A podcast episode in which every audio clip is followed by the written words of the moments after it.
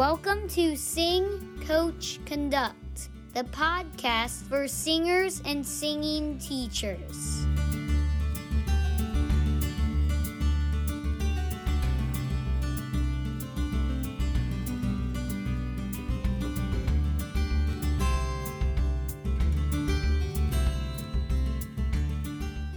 Hello, singers and singing teachers.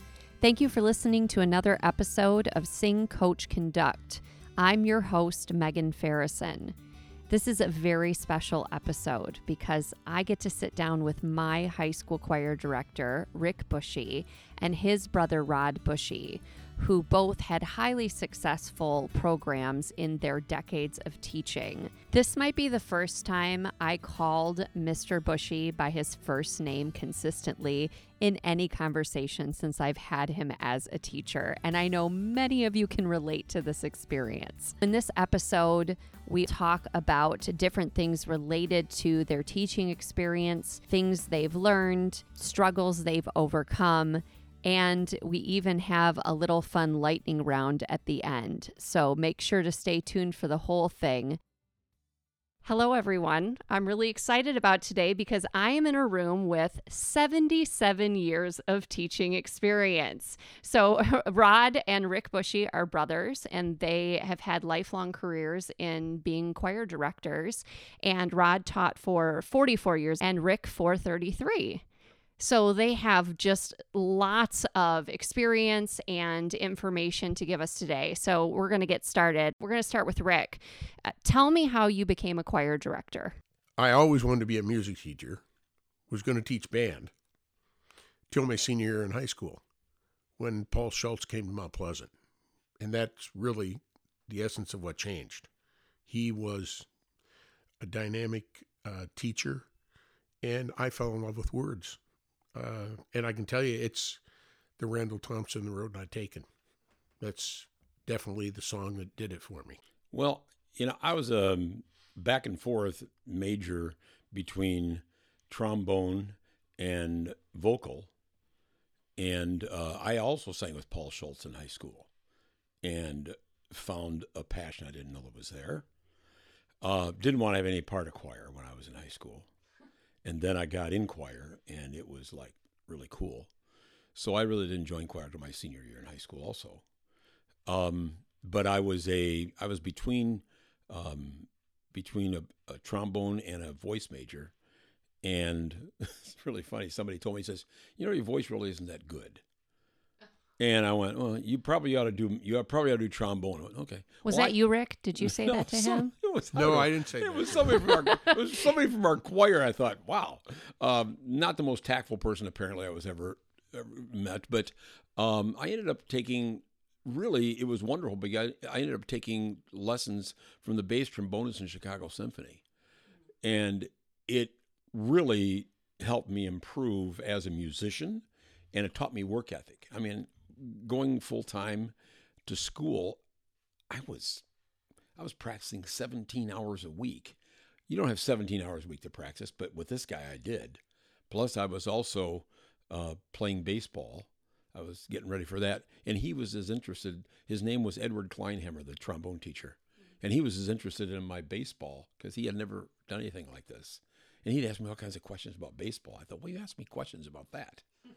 But um, I took lessons in a in a uh, the second story of a building in downtown Chicago, and uh, then I switched over to one of his students and finished my career that way. And then when I got to Howell, I was going to be a band director, and they hired the former band director, and then called me in August and said, "Can you do choir?" Um, yeah, I can do choir. And so um, I started, of course, I had Rick as a resource. And so he, he kind of, you know, he, I remember the first year he said, You need to take your kids to festival. I'm like, What? They've never been to festival. He goes, Doesn't matter, take them. And Mel Ivy from Western Michigan was one of our, and I think um, Dr. Groves from uh, CMU was also one of the judges. And my kids earned straight twos, and we thought we had conquered the world.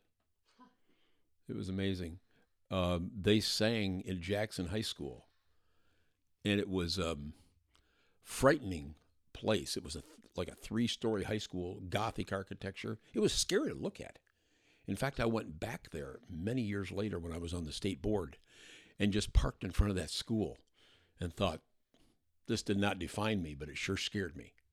But my kids um, got in the warm up room and they said, Did you hear what that choir said to us? There was a choir of 130 kids lined up outside to go in. And they said they were making fun of us. And I thought to myself, Well, you know, you're a bunch of country bumpkins. They really were. They, a lot of the kids had mud in their shoes from doing chores that morning. They were farm kids. And, um, but we made it work. And like I say, they got straight twos and they thought they had just conquered the world. So that was that was how that was what I started. That was my start in Howell. So you originally were going to be a band director, and then you ended up needing help from your brother. to... Oh, we, yeah, we talked to each other throughout our careers. I'd call him and say, "Okay, now what do you have for this group? What have you done for this size group and you know for this ability?" And um, we shared lots of stuff besides music. We shared lots of ideas. Well, I'm, yeah, I'm, I'm sure there's music in the Howell Library from Kearsley, and I'm sure that Kearsley probably still has some Howell music. But we never, but we figured it was a pretty even exchange. We loaned each other music and would deliver that box when we went to the conference. Here's the music you borrowed from me. Oh yeah, yeah, thanks. You might have already touched on this, uh, Rod, but where did you struggle most when you began teaching? Confidence. Um, asking, you know, looking for answers from other successful teacher immediate teachers. I immediately um, began looking for resources. I went to the very first MSVMA workshop that um, was held at Alma College, uh, and after my that was after my first year teaching, and um, the gentleman from Battle Creek Central Giff Richards. Giff Richards was there, and he taught me how to voice a choir. He and so I, I just started learning things, but I started picking things up. Then I would sit with other directors and chat with them, and you know we're a group of people that help each other. And I, I remember somebody that won Teacher of the Year, and they and she said, you know, I'm a band director, and the band director sticks their hand out to you to shake hands. Said, we're going to kick your butt at Marching Band Festival. He said a choir director comes and hugs you and said, "Man, how you doing this year? Can we help you with anything?" And he said it's just a little. It was a little different attitude. She said when I was between the instrumental and the vocal worlds, uh, but there's a there's a heart to to teaching choral music that I discovered. What about you, Rick? Where did you struggle most when you began teaching? Kearsley was similar in size to Mount Pleasant. That's where everything ended. It was a blue collar place that less than 20% of the kids went to college. Um, they'd never had a, a program that was anything to speak of. I threw the tapes away that I listened to from prior years. The biggest thing was how do I really improve? But I had to fight things like teaching them what it meant to have a choir program and how it was necessary to think of as an academic. I had 80 girls in a glee club, mostly sophomores. And I the most copies I had of anything was 33 copies of Close to You. And I said to the principal, You gave me $300 to spend on music. Can't you find something more? And he said, Well, can't you just go make a Xerox of them and copy it? And I said, Well, yeah, I can. I can do that. But you're going to pay the fine if I get caught. Mm-hmm. Well, what do you mean? Well, you know, it's a pretty hefty fine, which if you get caught, that's the problem. But he didn't know that. So he found some other places for me to to have some money.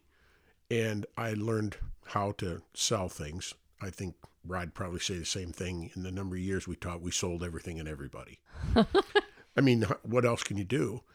Um, but to get the program established, that was a big deal. And then it was to try and figure out what do I really want to teach? And I think Rod and I both had college director Dr. Dunbar that taught us you teach the music that you believe in. Because if you don't believe in it, you won't teach it right.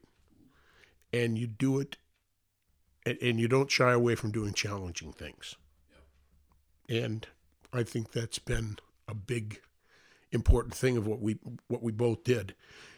And there's a there's a satisfaction from you as a director as well as your own kids.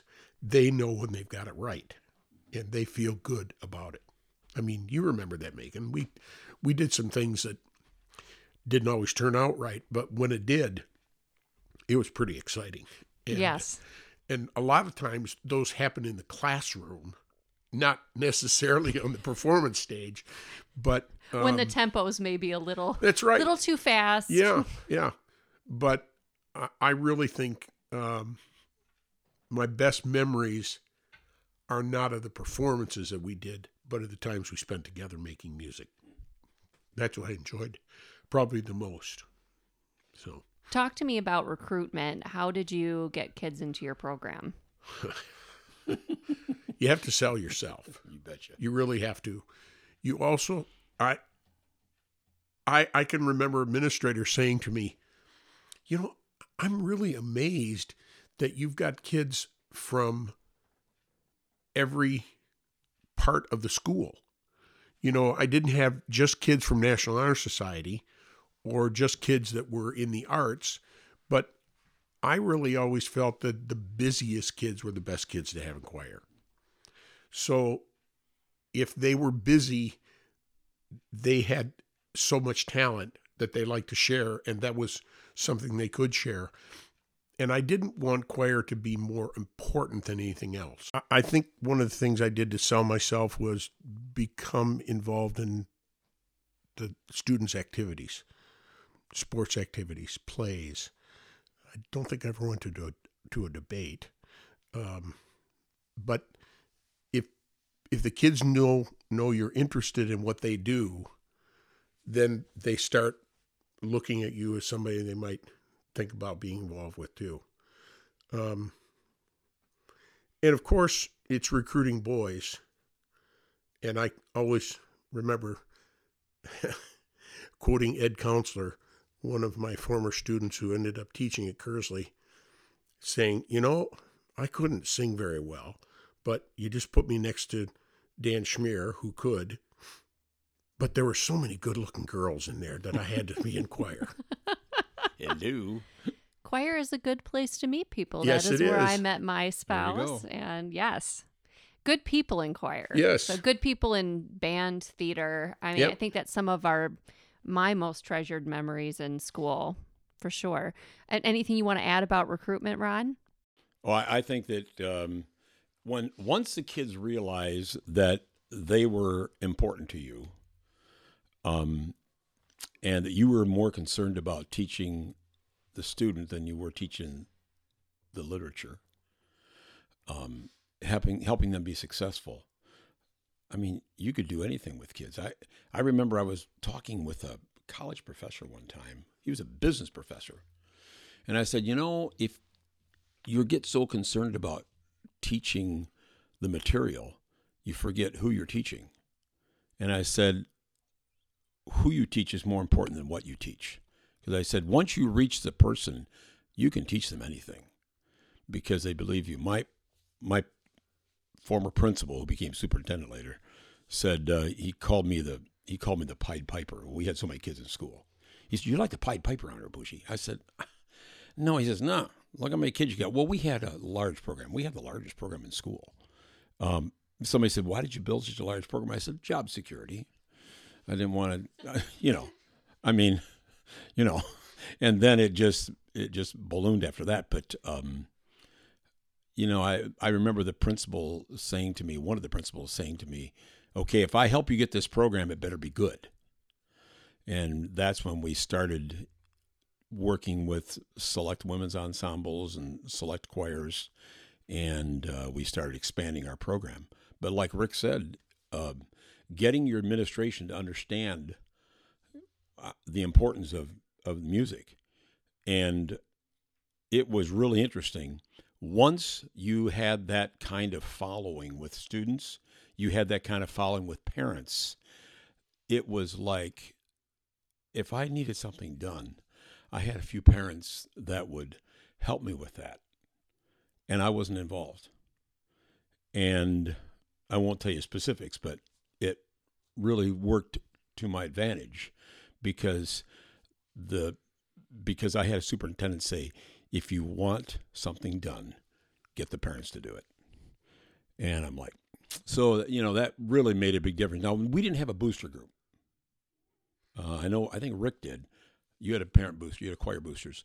Uh, we were talking about starting one, but I did so much with my students uh, in leadership that I didn't use. We didn't use a parent boosters. But when we needed our parents to back us, um, the the parents really rallied, and um, Let's stick with that for a second because in talking with people recently, one of the challenges is finding adults to participate in uh, on boards and and to help out with programs. So I don't only want to talk about recruitment with students, but how do you get those parents to want to be involved and want to support the program? get to their kids. Once their kids develop a passion and their parents see how it changes them and how it matures them, and they'll say, I've never heard them sing before. They're, I've never heard them, I've never seen them so excited about anything before. They can hardly wait to get here because um, not only the classroom, but the, the relationships they developed in choir and their friends, they all hung out together. And um, so once the once the parents saw that, you know, you, got to get the kids on board. I had a teacher ask me that very same question: How do you get the kids to buy into the program? Well, got to buy into the kids, and you got to they've got to know what kind of passion you have for them, as well as for the music.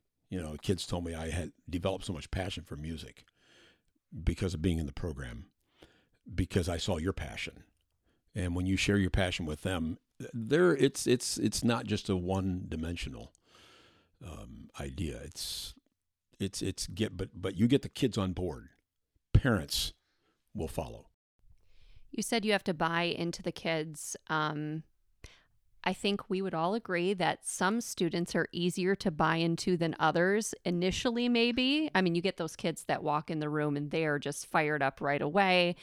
But and I'll stick with you and then we'll and then we'll move over to Rick. Tell me about a time where it was difficult to connect with a student or maybe where you you you turned a relationship around that maybe wasn't going well at the start. his name was brad. Brad came in as a freshman.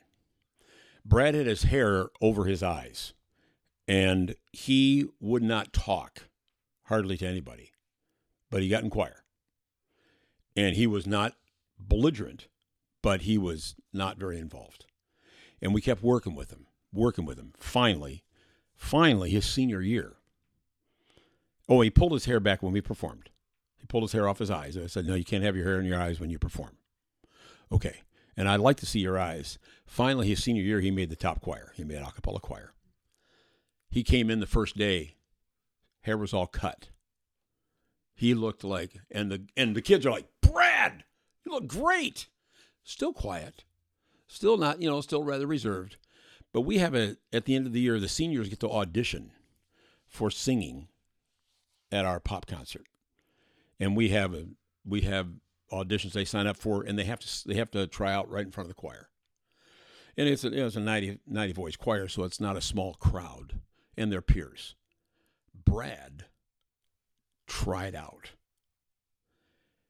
And it was one of the most amazing sights. I sat back in the back of the room and the kids basically embraced him from their chairs. They just cheered him on when he got done. It was so cool.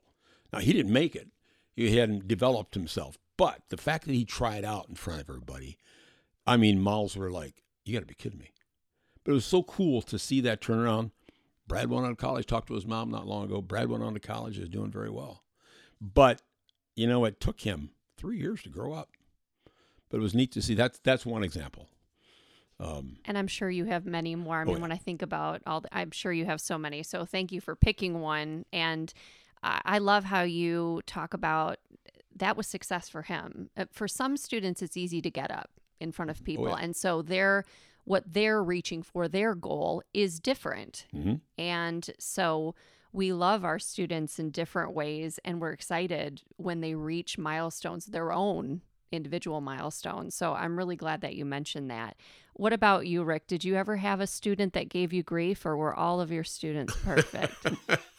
Well, don't mention Megan. yes, no, I, I won't mention Megan. Uh, I, I, I'm not thinking of any specific person, but uh, one of the biggest problems that I remember facing with kids were the the kids that either felt they couldn't or sometimes they were right. They just couldn't match pitch. Mm-hmm. And I spent a lot of time with my own college director talking about this, my own college voice teacher. And his philosophy was start them where they are speaking. Find a pitch that you can get them to go where they are speaking.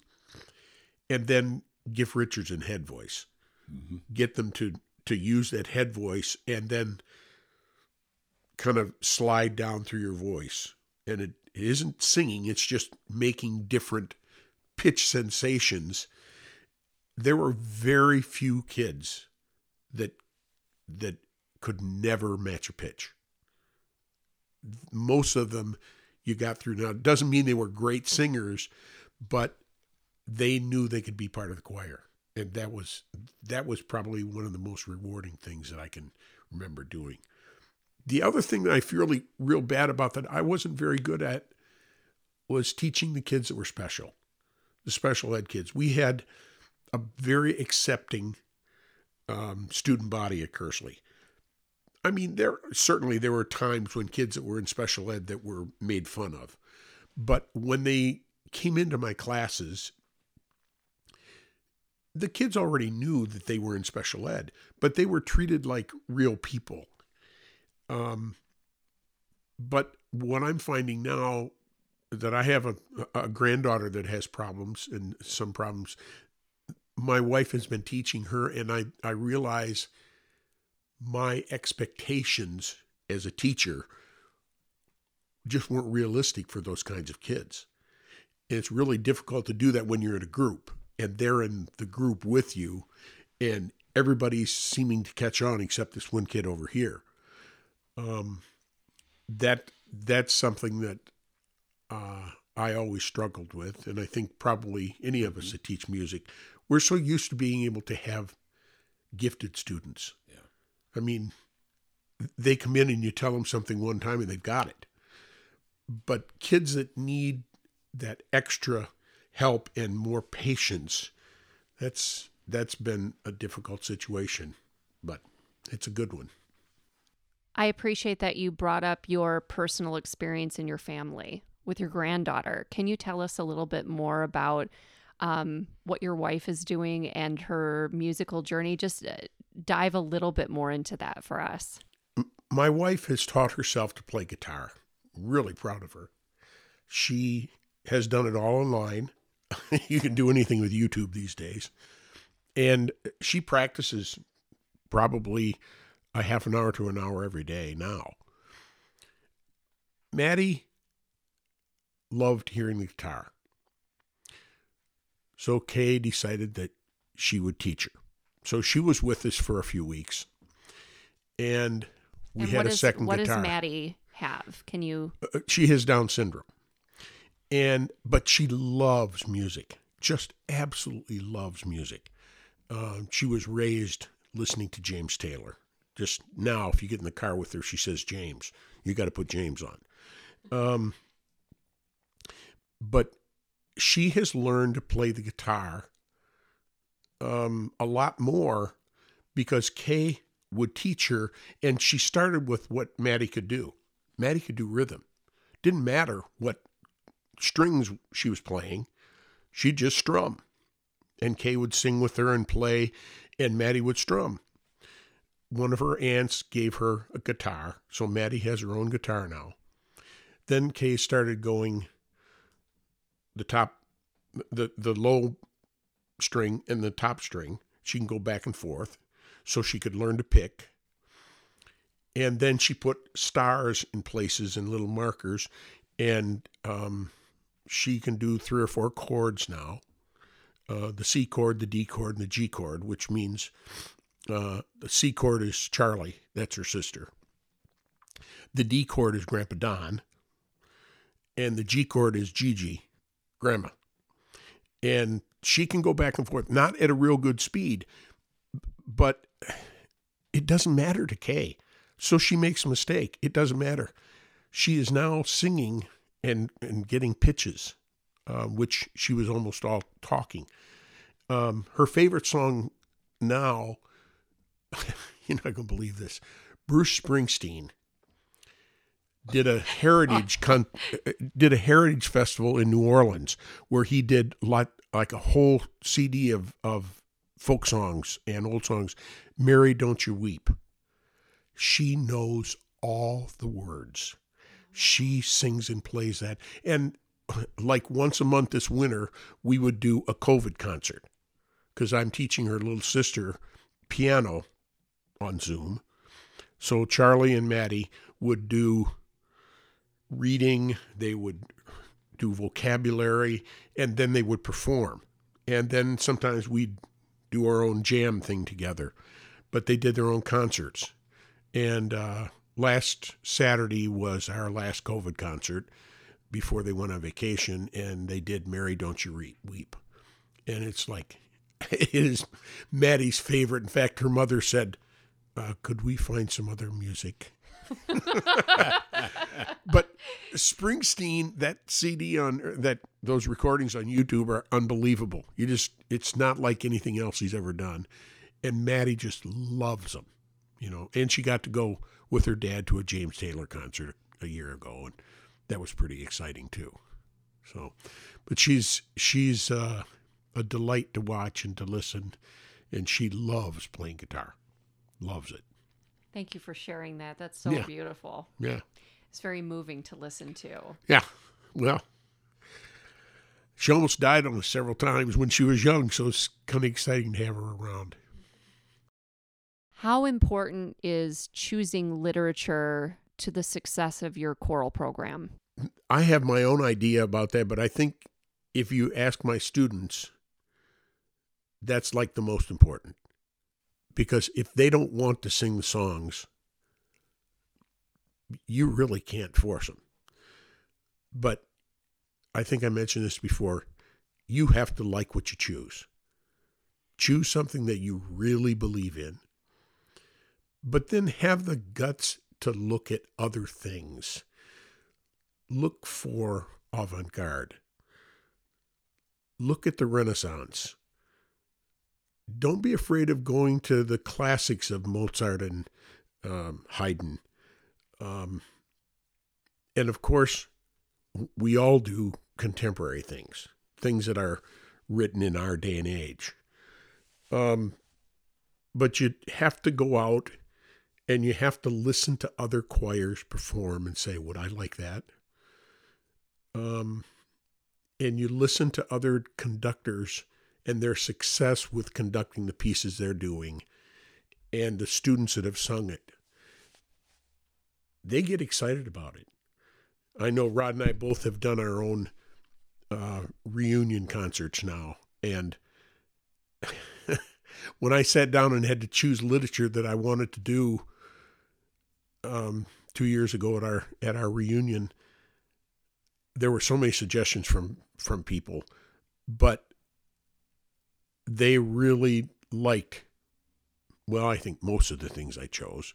the The African piece maybe wasn't as exciting to everybody, but still, um, they had done those things before, and when they hadn't done them, they they figured out what was going on from people that had, and it it just sold them on the music, and they really really like it. It's like, I suppose, would you like to take art class if you didn't get to choose what you draw? You know, if you didn't have any involvement in it, but um, I think literature is really, really important. Kids became um, connected with the literature. Um, it would be like, "Can we do this this year?" No, I just did it two years ago. Oh, well, I remember my sister was inquiring. they got. I said, "Well, by the time you're a senior, we might be able to do it then." You had to let time time uh, lapse a little bit. I saved some pieces from my last couple years. I call them my greatest hits. And you know, we just we did some pieces that the kids loved. And you know, everything from the Lacrimosa by Mozart, I love that piece. And uh, uh, and so, and uh, many of them were classics. Some of them were contemporaries, but they, uh, the kids. Um, I remember my daughter was in school, we heard a piece down at uh, New Trier High School, and they went, "We can do that piece." I went, "You can't do that. You kid? There's no way." Yes, we can. And they pushed me up. I finally bought it, and they performed it.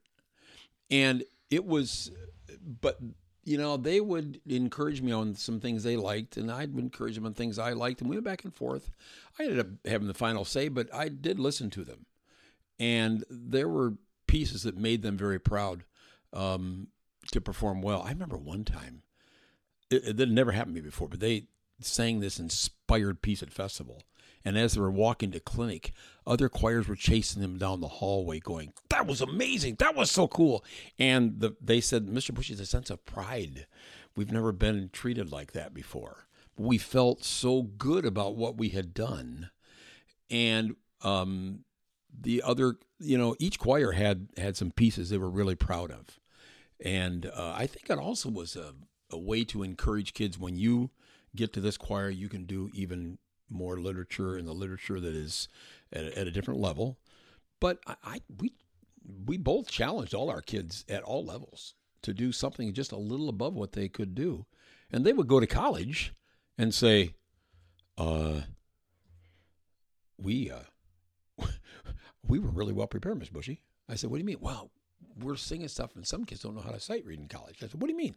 They don't know how to sight read?" Let's talk about um, student leadership in the classroom. Rod, you have a lot of experience with this. This, is, this was a big part of your teaching style and your culture, especially later on in your teaching years, correct? Yep. Uh, Rick and I have talked about the fact that our programs are so big that we couldn't do it by ourselves. And we needed kids to duplicate us. My wife said, You couldn't have done it all by yourself. You needed those kids. Um, but I, um, when I first started teaching, and I can't tell you who it was, it might have been Dr. Hopkins, but they said, You're teaching high school kids, point them in the right direction and get out of the way. And that kind of frightened me. I thought, well, I don't know if I know how to do that or not. But as you get to know kids and you, we started with what we what we called an office. We had an officers group, a group of officers that they elected every year, and um, you would empower those kids to do certain things. Um, later on in my career, we started doing a lot of fundraising because we took tours. We came to your school a couple times. Uh, well, when we did fundraisers, the kids that did the work got the credit in what we call their account. Um, and everybody had a separate account, and the kids, of course, the kids would do it on spreadsheets. I don't have to do anything. And I said, who's good at this? And, and, so they would elect them as treasurer of that classroom. And they would collect the money, they would put it all in, um, put it all in the database, and it was it was great from that standpoint. So kids doing some of the busy work that I didn't have to worry about. And I could always look it up. We did a we did a thing with um, those cards you sell for ten dollars, and each kid gets five bucks, or the, the choir gets five bucks. So we would give two fifty to the student, two fifty would go to the choir, and then we had to pay the other half to the company. But things like that, we raised we raised money and raised you know that kind of thing. But when it came down to student leaders, um, we had uh, a number of kids that would say, "Well, I I think I would like to help with running the class." So I don't know even know how it happened, but I started having student conductors. It went back into the 80s. I had a couple of kids that did that one of my student teachers was also a student of mine, which is unusual. But I remember her conducting a concert for me, and then I didn't do a lot with it. Um, I mean, I had student I had student leaders every year, um, but the the bigger our program became, the more I leaned on those kids. I had kids in charge of the library. I had kids in charge of, uh, like I said, the treasury. I had kids in charge of any social activities the choir did. That was vice president's job. The president uh, was kind of overseeing all that, and we would have meetings and talk about issues with this and that. But um, I I started stepping back and letting the kids kind of take over. My last few years, they decided they wanted to do a lock in. And I said, uh, no. I said, no, no, we want to do it before school starts. Okay, well, we're going to have a we're going to have a, a, practice. We'll do all our. I'll introduce all our music at that at about oh midnight. So from midnight to two o'clock, we had a rehearsal. Well, and then at two o'clock, they were going to have a we they had a water balloon fight, which it was at night, and yes, the police showed up uh, because they woke up some dogs who whose owners called the police, and the kid said, "Are, are you going to get arrested?" I said, I, "I hope not." But you know that was that's not student leadership, but it was they organized this whole thing they organized activities for the kids, scavenger hunts. I mean, it was hilarious. They had them all. They had all the kids in teams, and they did team building within the choir. And I just stood back. All I did was run rehearsal, and them and their parents ran this whole thing, and I just watched what they were doing, and I participated with them. But it was just hilarious um, for it to take place like that. And then they they started doing it. They're still doing it even though I'm that I'm gone. They're still doing it. Um, but I started involving kids in conducting, and they would start with my young choirs and then move up to the next level. And I, I can tell you right now, I've got my last four or five students that were in leadership of the choir are out teaching full time. Um, they would get to college, and I remember a couple of my kids that went to Michigan State to interview, and they said, I said, How'd your interview go? Oh, it was easy. All they wanted to talk about was me conducting the choir. I said, They didn't talk about you like your musical background. They said, Nah. No, they wanted to know about my leadership program because they had heard me sing already. And they said, uh, Well, who picked the music? They said, Well, well I did. Well, did Mr. Bushy help you? Well, he approved it, but yeah. Well, who can who rehearsed them? I did. Was he there? Oh yeah. Well, who conducted him in concert? I got to conduct one song each concert. Are you serious? You mean you conduct? Yeah. And it was really interesting. One of my girls went over to Michigan State as a freshman, was singing in a church choir. And she was telling me, she says, this guy was conducting and he didn't know how to conduct it. And Maggie was Maggie was so funny. I, I asked some of her uh, peers when I was helping at Haslett a few years ago. I said, "Do you think Maggie knows how smart she is?" They said, "Oh no, she's brilliant." I mean, one day she was in charge of my women's chorale. She was student conductor for them. She came in with a song that I didn't even know, taught it to them in one rehearsal. All like it was like six parts. Taught it to them, and she was done. And I said, "Well, wait, where did you get that? She goes, oh, I just found I wrote it out. I, I found it, it was a pop song and she wrote it out. I mean, it was amazing. As a student. Yeah. Yeah. And, and she was also in charge of my girls group. She was one of the captains for that and she would write stuff for them. And I mean, it was amazing. I, I didn't realize how brilliant she was. She wrote stuff out for acapella choir uh, at the end of some of our pop stuff. She would, she's, I think I can arrange that better than the one you bought. And I'm sure. Yeah, I mean, let them go uh, just get out of the way. And uh, but she got to Michigan State, and um, she was this church choir. This guy's conducting. She goes, well, "Can I help you with that?" He goes, "Do you know how to?" She's, "I think I do. I think I know how to do this." And she got up and conducted it. And one of the other one of my other kids was in the choir and said, "Oh yeah, Maggie knew how to do it," and we knew she would. Well, you know, I mean, it's it was it was neat to see that kind of thing go on. I remember we went to CMU on tour one year, my last year. I took my women's chorale up there to work with Nina. Uh, oh my, I don't want to talk about that right now. That was such a special time. Nina sat me in her office. She goes, Okay, I want to know. How did you know when to retire? and we just talked about that. And what a precious woman. She worked with my kids. My kids just loved her. But I took my women's chorale over to the high school to sing, and Jillian conducted one of the pieces. And we needed a horn player, so the horn player is standing over to the side. He came over, he cut class. Shouldn't tell you this. He cut class, and I paid him fifty bucks. And he, I said, "Would you come? Would you come over and play horn for fifty bucks for this one piece?" Um, we were doing uh, "Heart We Will Forget Him," and, uh, and and so I needed a horn player, and he he knew that I'd sent him the music. He said, "Yeah, I, I can get out." So he came over and played the piece. Well, he's standing with me on the side, and Jillian's conducting a piece. And he said, "Is that your student teacher?" I said, "Oh no, she's a senior." "You're kidding me." It, the kids developed such a presence. They knew the students knew how much those kids loved them and how much, and they trusted them. They built a trust up with that leadership because they didn't have an agenda and it wasn't about them. It was about what they were doing. And um, and Rick will tell you the same thing that watching kids lead kids was one of you know students leading students is um, I think a real was was a, a real blessing when my when I look back at my program. That's that's one of the things I, I loved so much. Well, I came in it kind of accidentally. Your mother was in the choir. My wife was pregnant. Her water broke the day of baccalaureate.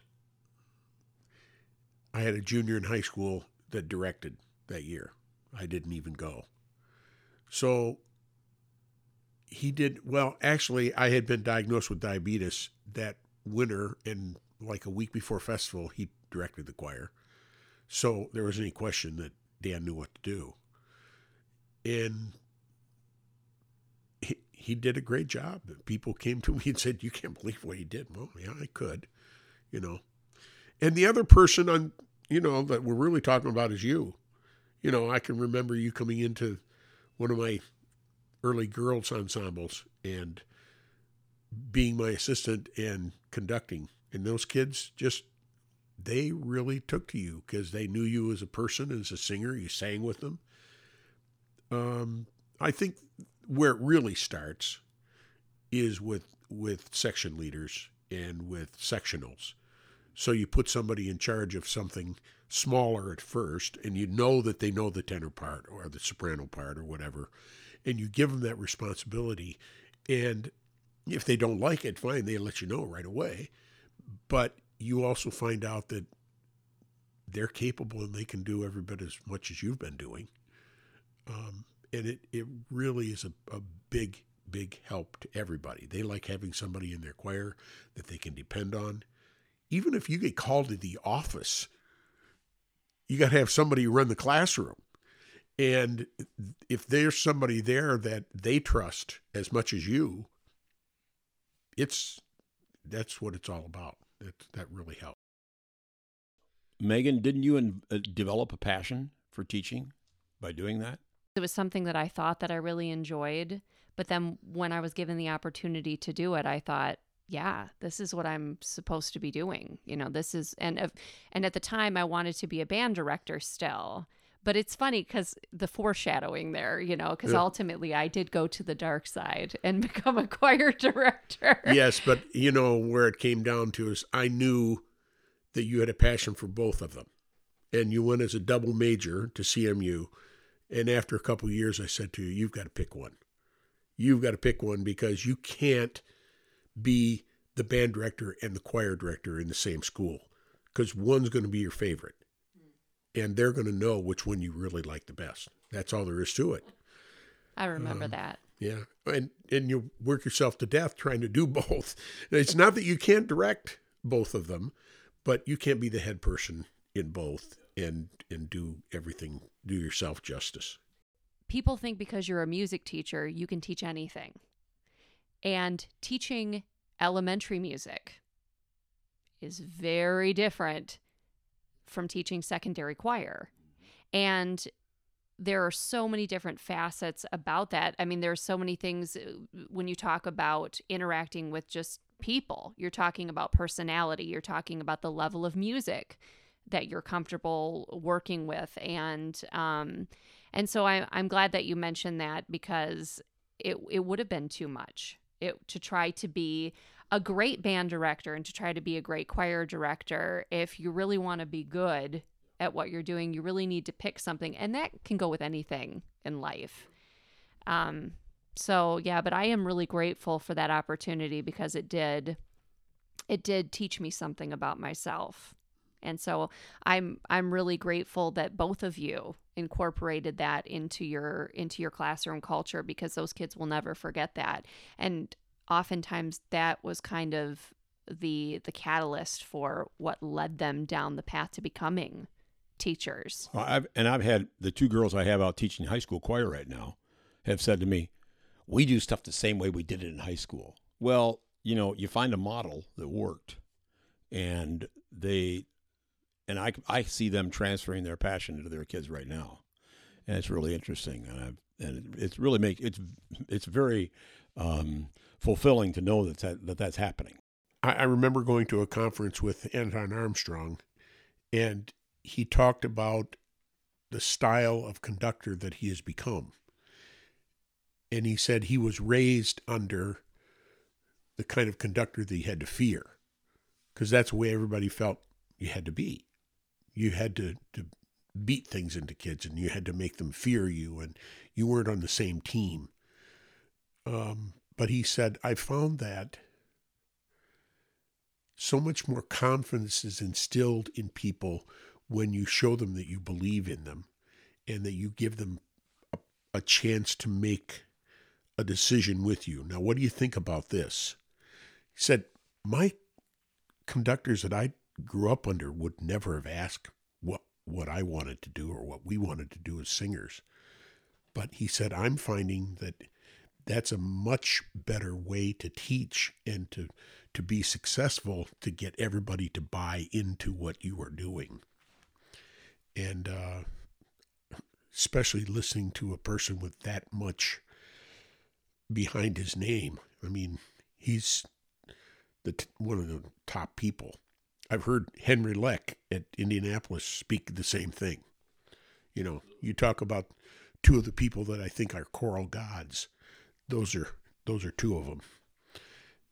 They're, just know how to involve people in what they're doing, and and then it becomes a team effort between the conductor and the choir, and you've got them. And you learn from them too. Somebody will suggest something that you weren't considering, and you realize, oh, that works better than my idea. So it's a it's a two way street, but that's not the way I was raised. That's not the kind of conductor I was taught under. You sent me to see Henry Leck I remember I, I went down to work with him the first year, and, and we're sitting in the cafeteria uh, after he'd worked with my kids. And I said, My brother told me, you the man. I'm going to tell you, Henry, you the man. And I said, That was amazing as well. Thank you. He, we were at Butler University, which is where he is. And we got to work, uh, listen to his Indianapolis Children's Choir and um, his choir, his college choir. But he took our kids and worked with. He had a couple of his conductors work with our kids, and then he worked with them, and they sat down and they couldn't stop. They couldn't stop talking about what he had done with them. But just a powerful personality that understands how to get to how to get to kids. And I agree. Henry Leck was was amazing too. Uh, you know what, Rick? Um, we went out to St. Olaf our last uh, my second to last year teaching, and my high school principal had gone to school with Dr. Aspaas, who is now at TCU, but he was the conductor there, and he says I sang in the, I sang in the discords with Dr. Aspaas. He was getting his PhD at Michigan State. He said, "Let me see if we can go out there." So we ended up going out and sitting down with Chris, and the, here's what amazed me. We walked across St. Olaf's campus on the way to the rehearsal hall. He called, I think, every student by name as he walked across that campus. And I'm walking with Jason, our principal, and I'm saying, Are you listening to this? He goes, He knows all these kids. But, you know, the, the large majority of those kids were either in choir, band, or orchestra. And when he went into work with our kids, I mean, he had them in the palm of his hand because he knew how to get to them emotionally. He connected with them emotionally. And once he did that, he, you know, like we said, you could teach him anything. But it was, but, you know, it was that same personality that type of person that Henry Lecker, Anton Armstrong, who also was out at St. Olaf. I, I saw this change in Robert Shaw uh, over the years. I remember Bill Holda saying he worked with Robert Shaw when he came to his high school choir. This is a f- friend of Oh, no. And mine. It wasn't Robert Shaw. Yeah, it was Robert Shaw. Oh, was it? Okay. Yeah, he turned around before they performed and apologized to the audience for how bad it was going to be. Yeah. One of the last few years that I taught, I went to Ohio State, believe it or not, um, for the day. Was I, I wore boots. Um, and uh, we worked on the Elijah.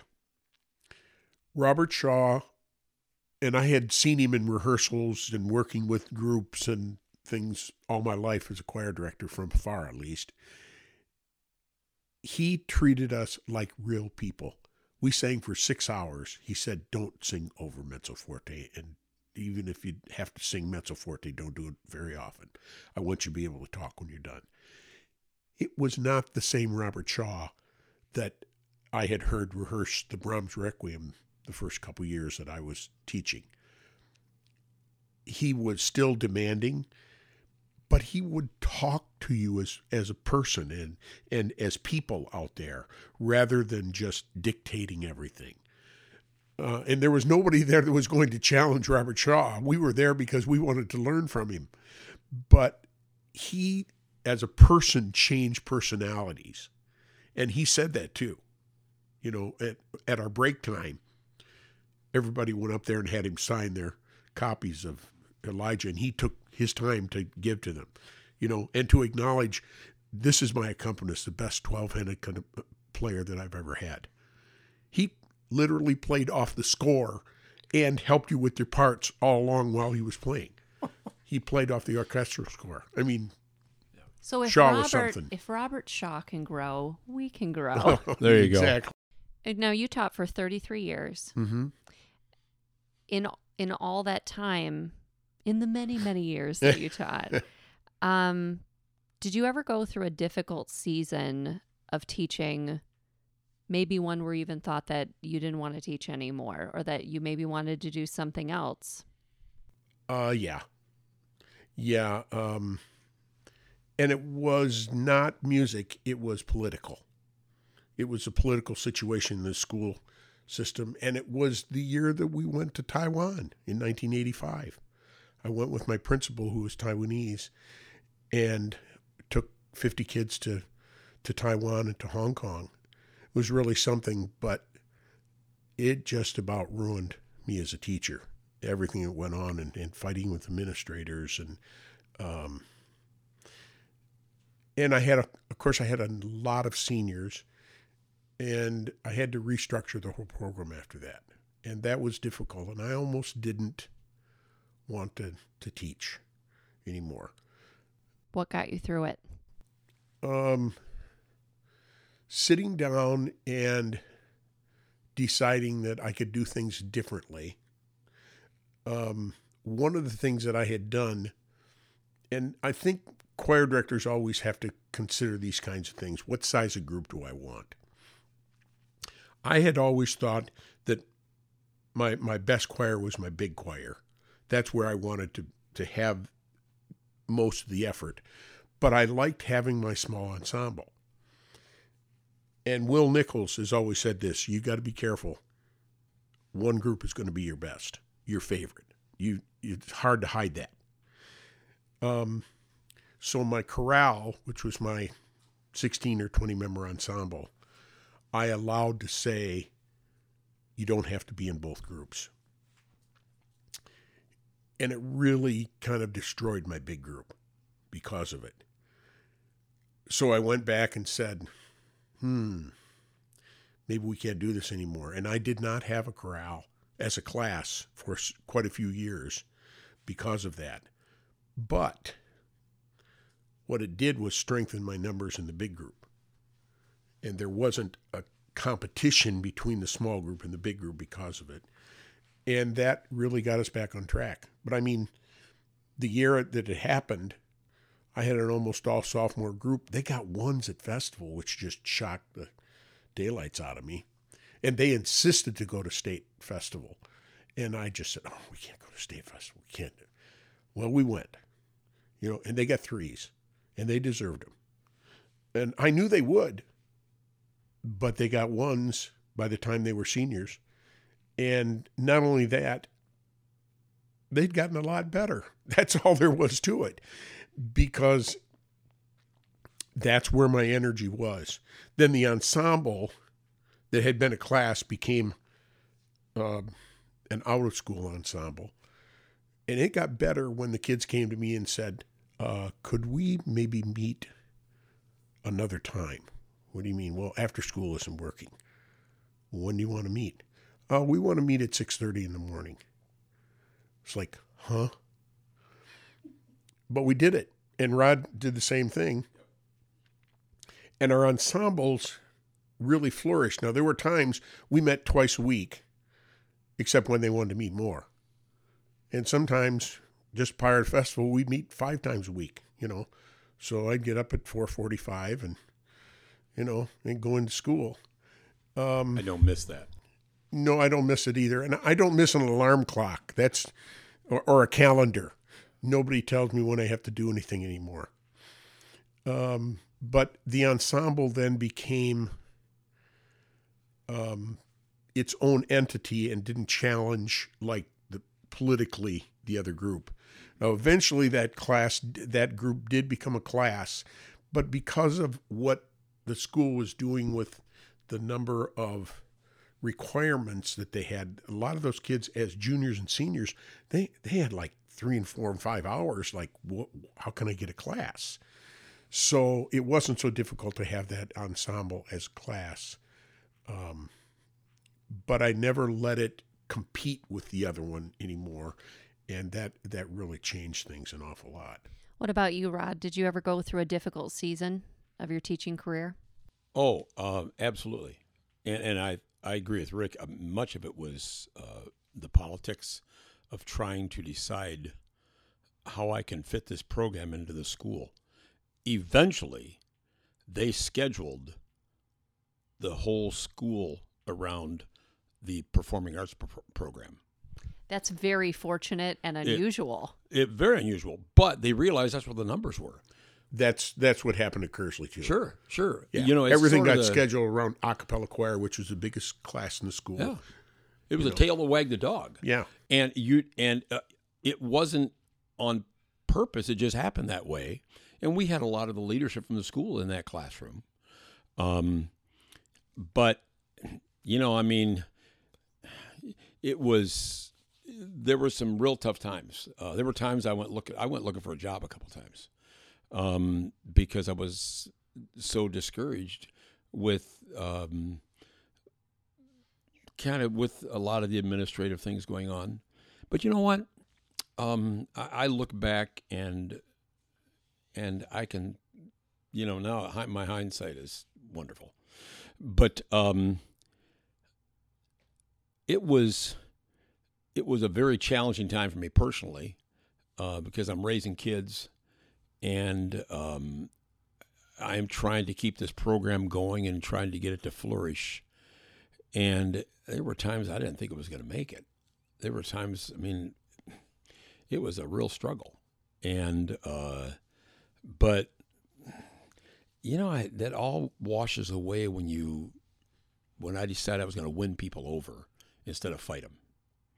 And, um, so, and I'm, my principal was the one. She did not like me, but I just kept talking to her, kept working with her. Before she retired, we made her an honorary member of our girls group classicality, and she performed on stage. And I remember her standing next to me on stage going, Rod, I'm so nervous. I said, You're going to do just fine. And I still communicate with her on Facebook. And when we had our first reunion, she stood in the back lecture hall with both hands over her head. She didn't come up come up to see me because she was getting pretty old at that time, but she put her hands over her head. One of those, way to go. And you know what? It it was that was fulfilling for me because there were uh, there were some battles that I went through. I won't get into. I went through with a number of people um, that I kind of outlived them, you might say. Um, I went through probably 17 principals in my career in my 44 years. Um, I don't know how many superintendents, but things kept changing. But we tried to be constant. We still have a job to do here. We still have kids to teach here. And no matter what's going on out there, we still have kids we want to reach. We still have kids we want to we want to uh, make successful. And it happened. But yeah, there were discouraging times. I mean, with anything, there is going to be, it's not going to be all, you know, roses. If you could give one piece of advice to someone who is starting their journey as a music educator, whether they're just coming into their first job or they're even starting college, getting into their teaching degree, what is the one piece of advice that you would give them? Find a mentor you trust. Find someone to help you. Don't feel you have to do it by yourself. Don't feel like you're on an island. You're not the first person that's done this, and you won't be the last. And there are people out there that care about you and will help you succeed. You just have to ask, and don't be afraid to ask. Don't be afraid to take your students in front of somebody you've never met before. I mean, I put my kids in front of college people all the time, and you know that's kind of threatening because they're they're they're criticizing your work. But that's that's how we grow, and you grow by letting somebody evaluate you. You said you talked to Brandon Johnson, Dr. Johnson here. I brought him out to work with my kids for only an hour, and it was inspiring. And I mean, if I was still teaching, I'd be I would be plugging into him all the time. And I took my kids over to Michigan State to work with people, and I had people come up. I had Jerry Blackstone come up and work with my kids, and it there are there are so many resources out there to help our students. Um, you know, that's you know, I'd take my kids up to work with Nina, or I'd take them over to uh, Western to work over there. I just took them all as many places as I could. Rick told me a long time ago, I said, I'm having trouble with my women's choirs. He goes, take them up to Nina. She'll help you with your girls. And boy, it's true. You, th- there are people that'll help you. So find help. Don't feel you're having to do it by yourself. I remember when I was looking for a job, I thought to myself, there are several things that I have to have. One is I have to have a school with enough bodies to be able to populate my choirs in good size. Two, I don't want to follow God. I went to a place that hadn't had a very successful program, so my expectations weren't so high from everybody else. And then three, get the administration to understand what you want and work with them. And those those things all happened and they I think added to my success. Now, it helped that I had school board members who had students in my choirs and they stuck up for me and said, "No, I if he wants that piano, buy that piano."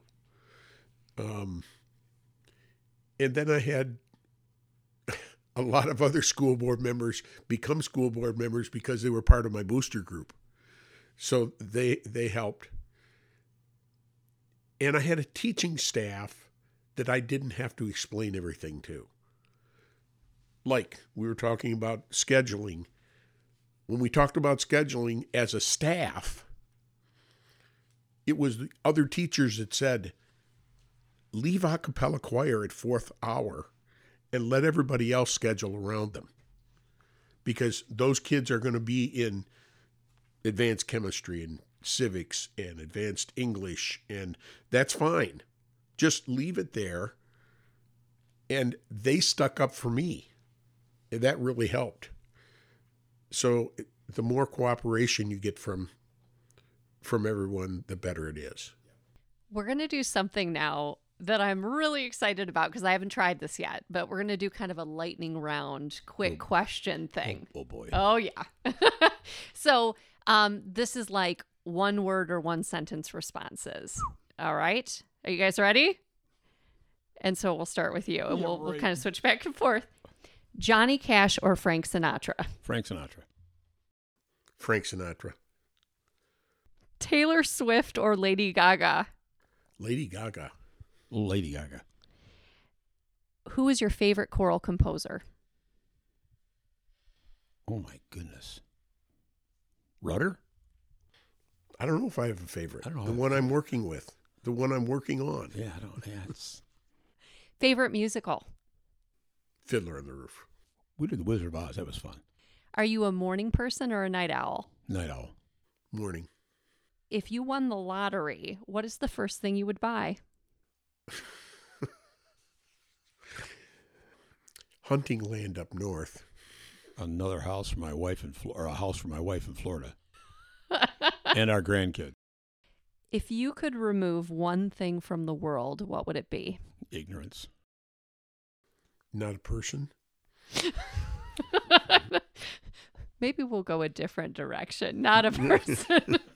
Unless it's a type of person. I mean, sure, maybe. Yeah, somebody that's only involved in politics. What is your favorite thing to do with your family? Spend time with them, especially up north with my grandkids. We have a thing called Camp Emu and Papa, with all seven grandkids. It's just a scream. Just spending time with them. Spending time with the kids, golfing, swimming. I'm so grateful to spend time with you today. Thank you so much for taking the time to share. Thanks, Megan. And uh, this has just been really wonderful. It's been fun. You're amazing. Thank you. Thanks, Megan. Thank you for listening to Sing Coach Conduct. If you enjoyed this episode and would like to hear more, please subscribe to the show by clicking the subscribe button.